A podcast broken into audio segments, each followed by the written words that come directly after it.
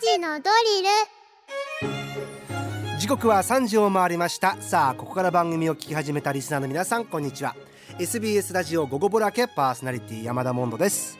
さてここからは深く知るともっと面白い静岡トピックスを紐解いていく勉強のお時間3時のドリルのコーナーです。毎日午後3時に一緒に学んでいきましょう。今日の先生はこの方静岡新聞ニュースセンター高松勝さんです。よろしくお願いします。よろしくお願いします。高松さん今日のメッセージテーマが試しにやってみたいなんですけども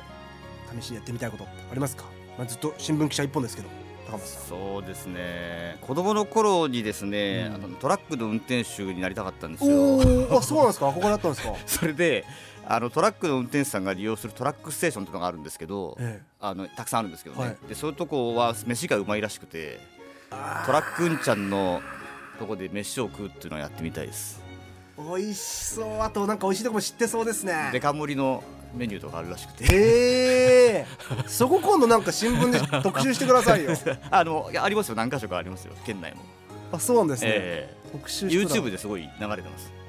でもあんまでもみんな行っちゃうとね本当にドライバーさんが行けなくなっちゃうと 困りますから、ね、そうなんですねえー、試しにでも行ってみたいですね。行ってみたいですねさあそんな高松さんと一緒に取り上げていきましょう。今日の静岡トピックスはこちらです。静岡県内でタクシー運転手が不足しています。県内各社は積極的な採用活動で人材確保を急ぐ一方でライドシェア導入の議論も出てきています。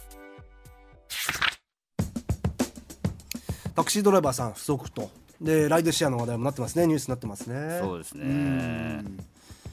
今日はそのタクシーの話題ですか。そうですね。はい。えー、あのー、まあそもそも今忘年会行きました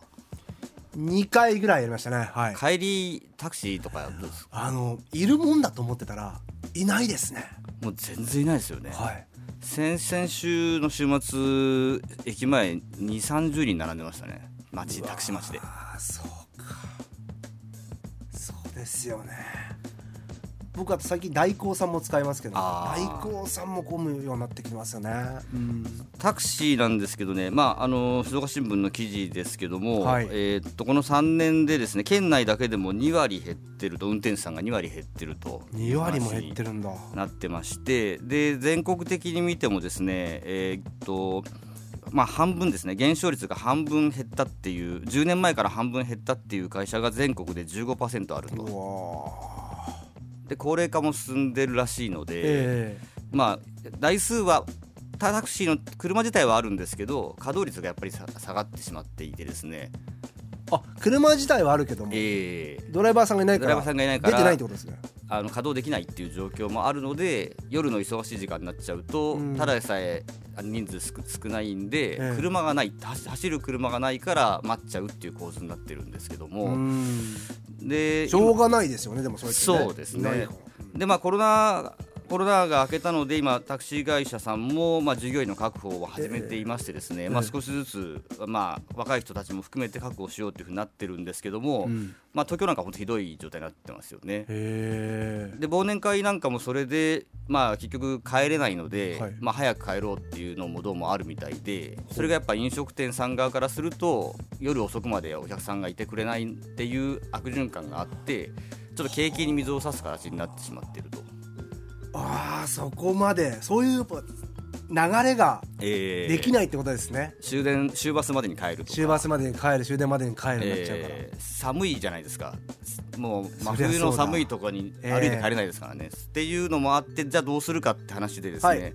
で一つライドシェアっていう選択肢が出てきましたね。出てきてますね、うん、で一応政府も4月来年4月からですね日本マライドシェアっていういう形で、えー、あのまあウーバーとかじゃなくてタクシー会社をの管理下で自家用車でのあの有料送迎を認めるっていうちょっと改めて高松さん、そのライドシェアどういうものか説明いただけますか？まああのまあいわゆる自動車の相乗りなんですけども、ええ、まああの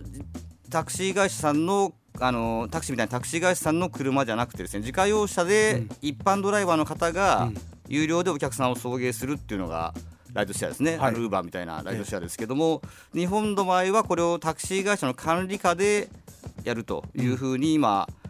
あのこれ部分解禁っていうんですけどこれで導入しようっていうふうに今なってきてまして、えでまあ、タクシーがどうしてもやっぱりなんか少ないっていう状況もあるので、まあ、その一般の方が運転するけども、うん。それをタクシー会社が管理する形で、うん。あのまあ、安全性を担保しながら始めましょうかというのが、まあ、少しずつそろそろそろそろ始めていくというような流れが今出てきていると、うんで今これは本当に議論がこれから進んでいくところでタクシー会社以外でもやっていいよっていう全面解禁っていうのは、うん。まあ、ちょっとどうなるかっていうのは本当に注目されるんですけども、ええ。まあ、やっぱり、まあ、安全性っていうのが一番議論になってるんですが、えまああの今なかなかあとまあタクシー運転手さんを増やすっていう意味で、まあ、二種免許を取りやすくしたりとかですね、まあ、そういう形で今その2つの方向性で議論が進んでいると。えこれ当然ライドシェアで、えー、と自家用車やる場合も二種免許は必要ですよね。そうですね。もちろんそうですね。もちろんそうです。はいはいはいはい、はいこれはあと僕もこの前ハワイ行ってきたんですけども、まあ、やっぱウーバーは使いやすくて。で呼んだらもうあれこれタクシーじゃないなと思うのよ。普通の車がわーって来て乗せてくれるんですけどもアメリカとかだと普通にやってること。なんで日本だと、まあ、安全性って話ありましたけどもタクシー会社管理のもとやるんですか？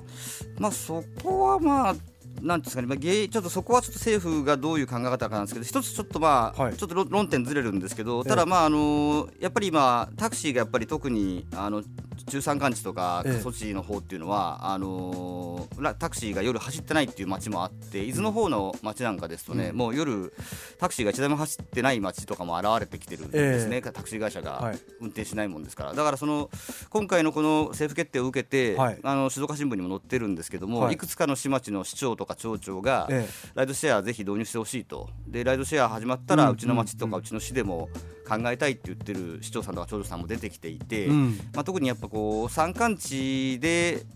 このライドシェアってうまく組み合わせてですね、はいはい。あのやっぱり足を確保するっていうことについては、うん。まあ、歓迎論はあるんですけども、うん。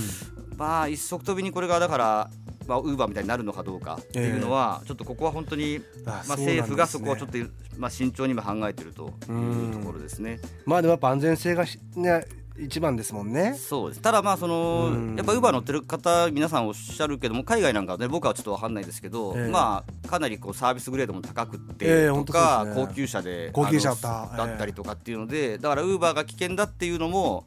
短絡的だっていう意見もねすごくありますよね乗ってる方にはいはいはい。言わせるとね。そうで。すね。だからここのとこをまあどうバランス取っていくのかっていう話だとは思うんですけども、まあ、あのだそういった、まあ、タクシータクシーとかそれ従来のその公共交通も含めてですけども、ええ。そこら辺そういうのと、まあ、そのそういう新興のライドシェアですねそういうウーバー的なものっていうのを、まあ、どうどう噛み合わせていくのかってことになっていくと思うなっていくのかなと思うんですけども、まあ、今結局やっぱりこう移動の自由っていうのはちょっとこうタクシーの今回の件でああじ自由にこう、ね、タクシー乗れないとか、はい。っていうのがこうすごく不便だと、はい。で逆に改めてやっぱタクシーとかも含めてこういう、まあ、あの公共交通っていうのが、まあ、タクシーも含めて公共交通って言っちゃいますけど、まあ、こういったものがすごい重要なんだと、うん。やっぱその運びのそういった人を乗せてこうあの運んでくれる人っていうのがやっぱりすごく大事なんだっていうのは、皆さんすごいこうリアルにこう実感してると思うんですけども、うん。じゃあこれをじゃあタクシーの運転手さんも高齢化もちょっとあるあったりもするんで、ええ。まあ、どう確保するのかっていう時に、まあ、いろんなメニューがあるある中でそこをやっぱりどう考えていくのかっていうところがすごい大事になってる部分ですよね。あとやりたい人も僕いるんじゃないですかねもしこのライドシェアになった場合、そうですね。こうちょっと稼ぎたいよっていう方も。そうですね。まあそのまあなんていうんですかね、まあ今かなりねあの多くの方がまあ海外で中国とかアメリカとかでね、まあウーバー乗ってる乗ってる方も増えてると思うんで、ええ。まあ多分そのまあ住み分けっていうかですね、まあその例えば病院に行くような移動だとか、まあそのまあ年配の方がですね、まあ昼間にこう病院行ったりとかそういう移動みたいなものと、まあもっとこうまあ、夜の飲み会とかも含めて自由に動く部分っていうのうん。をやっぱどう住み分け住み分けがもしねできればね、うん。あの将来的にそういう風になってくればもしかしたらそのライドシェア的なウーバー的なものとタクシー会社がこうバランスよくこう共存できる将来っていうのもあるのかもしれませんけども、うん。まあそこら辺今本当に制度設計始まったばっかなんですけども、ええ。まあ本当にこの間、えー先週20日ですかはい。20日に、あのその部分解禁するよっていう報道が出てですね。でまあ来年度以降にどうなるかっていう話になってるんですけど、まあ、ライドシェアかなり関心高いテーマだと思うんで、うん。まあ、進行、まあ、そうなったらね進行の,、あの会社も含めてですねかなりまああのー多くの会社の参入とかっていうのになっていくと思うんですけどね、まあ、とにかくそれはまあ置いといてやっぱり、あのー、やっぱり別に我々っていうか、まああのー、一般市民がとにかくこうなんていうか、まあ、安全で安くというか、はい、まあその、ね、まあ、自由にというか、うん、移動できるっていうのはやはりそれはいろんなところにこうあのまあ、買い物行ったりもそうですし、観光的なものも含めてですけどやっぱりそれが結局景景気とかですね経済の活性化にすごく大きなこうあの移動できるっていうのがすごく大きいですよねやっぱり。そそこら辺を考えた時にやっぱ景気景気回復とか考えていった時にもやっぱこの足をどう確保するかっていういやそこにつながるんですね結局ね。あの X の方でもしんちゃんさんがさっき行きつけのカラオケバーのオーナーが来ててちょうどこの話をしたばかりですと。タクシーのがないとお店に泊まっちゃうんですって。もう帰れないから止めてよとかもうオールナイトでお店を開けておかなきゃいけないとか。週末本当にタクシーいなかったってだよ必要ですよっていう話が来てますけどそうなのですね。お店側も迷惑しちゃう。で高松さんおっしゃる通り景気回復にすごく重要だということですね、まあ、あと意外とこうねなんかまあ変な話、まあ、なな妊婦さんだとか、えー、急病でね例えばどっか行きたい時になんかタクシーいっぱいで来ませんとかね、そういうのシャレにならないじゃないですか、確かに。だからまあそういう意味でもやっぱりなんていう今タクシーが本当に捕まらないっていうのは、えー、なかなかねそういった意味でも大変なところもあると思うんでやっぱり選択肢があの確保されるっていうのは大事ですね。あとこう働く側としてもこう副業としてやったりとかちょうど、まあ、それこそウーバーイーツのようにあの稼ぎたいからこの時間やるっていう人もどんどん増えてもらった方がいいですよね。まあ国も結局まあこの議論の根幹はやっぱ安全性なんで、ええ、まあどこまで言っても安全性の確保担保っていうのは最重要なんで、うん、そこはまああの当然あの念頭に置いた上での議論っていうのが、制度設計が必要になってくるとは思うんですけども、うん、まあやっぱりその安全性とまあ、利便性の両方っていうのがやっぱりないとですね、うん、まあ、今みたいにやっぱタクシーないから早く打ち帰るとかね、うん、ちょっとなんかせっかくのね、あのそういうね飲み屋さんが稼ぐ時期にね、本当もったいないなって気もしたりそうですね。ちょっと今後どうなっていくか、えー、楽しみなところですね。はいそうです、ね、はいありがとうございました。というわけで今日の先生は静岡新聞ニュースセンター高松勝さんでした。高松さん一年間本当にありがとうございましたありがとうございました。また来年もよろしくお願いします。はいじゃあ皆さん良い年をありがとうございました。え今回のこの内容はニュースアプリあなたの静岡新聞キコットまたは Spotify をはじめとした各配信サービスのポッドキャストでアーカイブが、えー、アーカイブを聞くことができます、えー、ぜひ皆さんチェックしてみてください。今日の勉強はこれでおしまい